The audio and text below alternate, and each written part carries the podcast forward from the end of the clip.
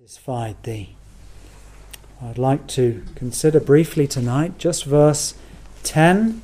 There's a lovely phrase here that has a number of very helpful meanings and applications for us. The psalmist says, Open thy mouth wide, and I will fill it. A promise for all of us, a good promise for a prayer meeting this evening, but it has other applications as well. The psalm is addressing a rebellious people, a people who've had such blessing, and yet they won't listen. They have rebelled. God has heard them when they cried out in trouble. Verse 7 Thou callest in trouble, and I delivered thee. But again and again, the testimony is the people would not listen, they would not hear. And so he testifies against them, verse 8 Hear, O my people. This is a pleading, a tender plea from the Lord God of Israel, that they should listen to him. Verse 9 It's evident that they've been adulterous with their worship. They've worshipped idols, strange gods. They've gone and they've played the field. They tried to syncretize false worship, strange gods, those that are no God, instead of the one true God. And so he reminds them at the beginning of verse 10 I am the Lord thy God. What a reassuring phrase, a reminder. Did they need to be reminded after all the evidence of all that the Lord had done for them down through the years? I am the Lord God. We often need to be reminded. All of us are fickle. We need to remind ourselves what the Lord has done. I am the Lord that brought thee up out of the land of Egypt. Their sin took them to Egypt, and there they were, suffering, struggling, slaves, in bondage and the Lord brought them up. And every one of us tonight that know the Lord, we can say, The Lord brought us up. He brought us up out of the pit. He took us out of slavery. This is the Lord our God. This is what He's done for us. We continually need to be reminded what the Lord has done in the past. If we're not experiencing the blessing of God tonight, if our hearts feel cold, well, what we do is we look back and we say, Look where God took us from. He's the one that lifted us up, and our worship, our thanksgiving, our praise should be to Him and to Him alone. Present blessing is a direct function of our appreciation of what the Lord has done for us already. Well, in the midst of this idolatry, here's the promise. What a merciful promise for the Lord to say this to a deaf, dumb people who would go playing the field. He says to them, Open thy mouth wide, speak to me. But you've got to do something. As with so many of the promises of God, there's a condition. It's not just blessing upon blessing with no responsibility to us. We are to open our mouths. And there's the first problem. So often we're stubborn. We won't open our mouth. And I'll give you three different applications of this. We're silent. Silent in prayer, our mouth is closed when it comes to the Word of God and eating the Word of God. And our mouth is closed when it comes to witness. So that's the three ways in which we can take this expression. Open thy mouth wide. Some people, they have a closed mouth through life. They know that God is their God. They know that the Lord is the God of heaven, the God of earth but he has to remind them I am the Lord thy God. Don't be silent. Don't keep your faith to yourself. If there's no faith, no belief in prayer, no love for God's word, the Lord has a word for you tonight. Open thy mouth wide. Not mumbling, not just a few words, but open it wide. Well, let's think of it this way. First of all, we need a willingness to eat. You think of a, a bird that comes back to her chicks. The chicks can't feed, they can't fly, they're in the nest. And the mother comes with the food, perhaps a juicy worm or something, and she just looks at them and she hardly needs to peep or say anything. There they are, waiting, waiting upon the next meal. Do we have that kind of eagerness, willingness? Or do we have a stubbornness like that child that doesn't want to eat a meal? Remember feeding your children if you've had children? And you put the spoon and you try helicopters and you try aeroplanes and all sorts, but they will not open their mouth. They won't eat. They're stubborn and determined. You have to slightly force the mouth open. If only they can get a taste of the food, surely they will open it. The Lord says, Open thy mouth wide. Spiritually, are we good eaters of the Word of God? Are we those that will do as God has said and be willing to eat, to eat upon the Lord Jesus Christ? Eat of me. It speaks of that, a willingness to, uh, to eat. Open that mouth wide, and the Lord will fill it. He'll feed us, He'll nourish us, He'll satisfy us. What with? Well, look down at verse 16. He should have fed them also. What with? The dross? No, the finest of the wheat. He would have kept the best of the harvest. Who's the finest of the wheat? Christ is. With honey out of the rock, mixing metaphors. Christ is the rock, and Christ is also the one that gives us honey, something that's sweet. I should have satisfied thee. But the problem was we weren't willing to eat. We kept our mouth closed. We didn't obey. We refuse to eat. That's speaking of faith, isn't it? You need faith to believe that the food that's put before you will nourish you and that you need it and that it will do you good and satisfy you. Would you eat any other food compared to the finest of the wheat?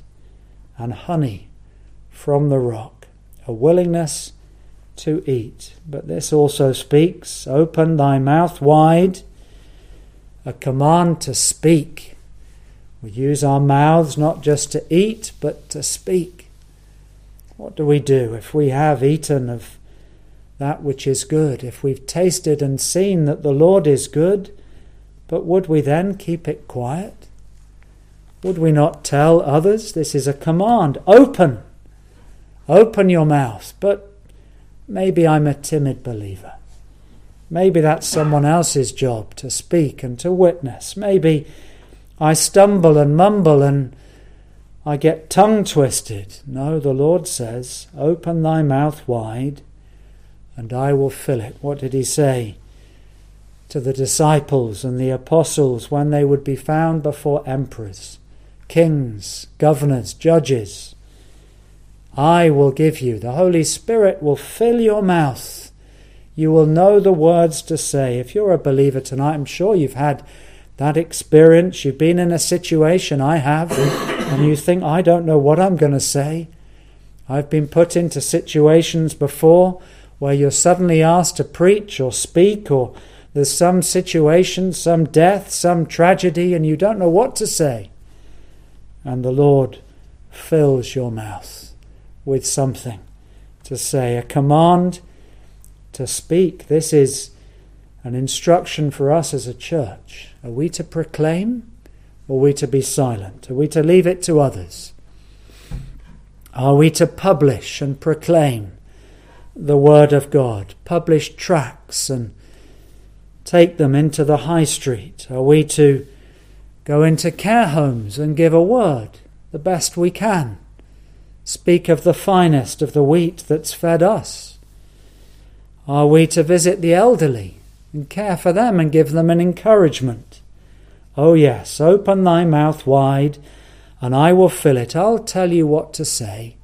I'll give you the words in season and out of season. I'll help you.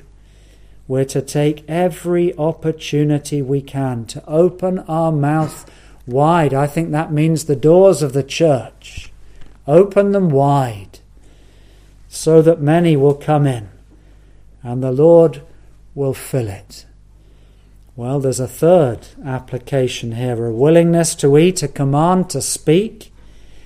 But doesn't this speak of prayer? But I don't know what to pray. I, am not good at praying. I don't like praying in public. I'm too nervous to pray. I, I don't know what to say. Well, the Lord says, Open thy mouth wide tonight. I think that speaks of a need to pray for big things. Let's turn to Psalm 78. Just go back a couple of Psalms. Psalm 78 and verse 41. This is what they did, the children of Israel in the wilderness. We thought of the manna on Monday evening. Well, verse 40, read that first. How oft did they provoke him in the wilderness and grieve him in the desert? Yea, they turned back and tempted God. They tested him. And they limited the Holy One of Israel. What do we pray for? Do we pray for small things? Limiting God and His power? Just think of what He did in Egypt. Go back to our verse, verse 10, chapter, uh, Psalm 81. He brought you out of the land of Egypt. He squashed Pharaoh. Ten extraordinary miracles of plagues. If the Lord can do that and free two million people without one dying, how remarkable. What do we pray for? Only when we ask lavishly will the Lord answer lavishly. Do we pray that we'll have godly rulers as a nation? We can pray that. Doesn't seem possible at this time. Do we pray, as one dear brother, I'm sure is listening from home tonight, that the chapel would be filled again? Could we pray that? Would we pray that the baptistry would be regularly opened in the next 12 months? Would we pray that Bedford would be turned upside down with the gospel? It's happened before. The Lord's done it.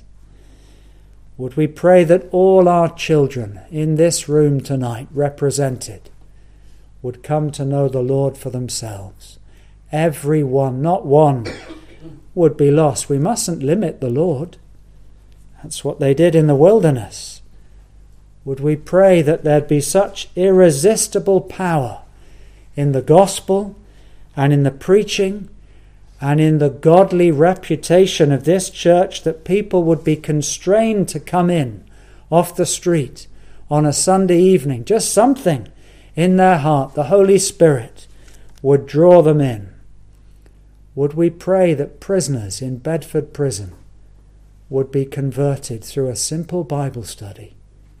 Well, open thy mouth wide, ask for the biggest things in business they use this expression, a B H A G, a big, hairy, audacious goal. When you're coming up with your plan, your business plan, your strategic plan, you've got to think big. Well, if that's true in the business world, is that not true in the church spiritually?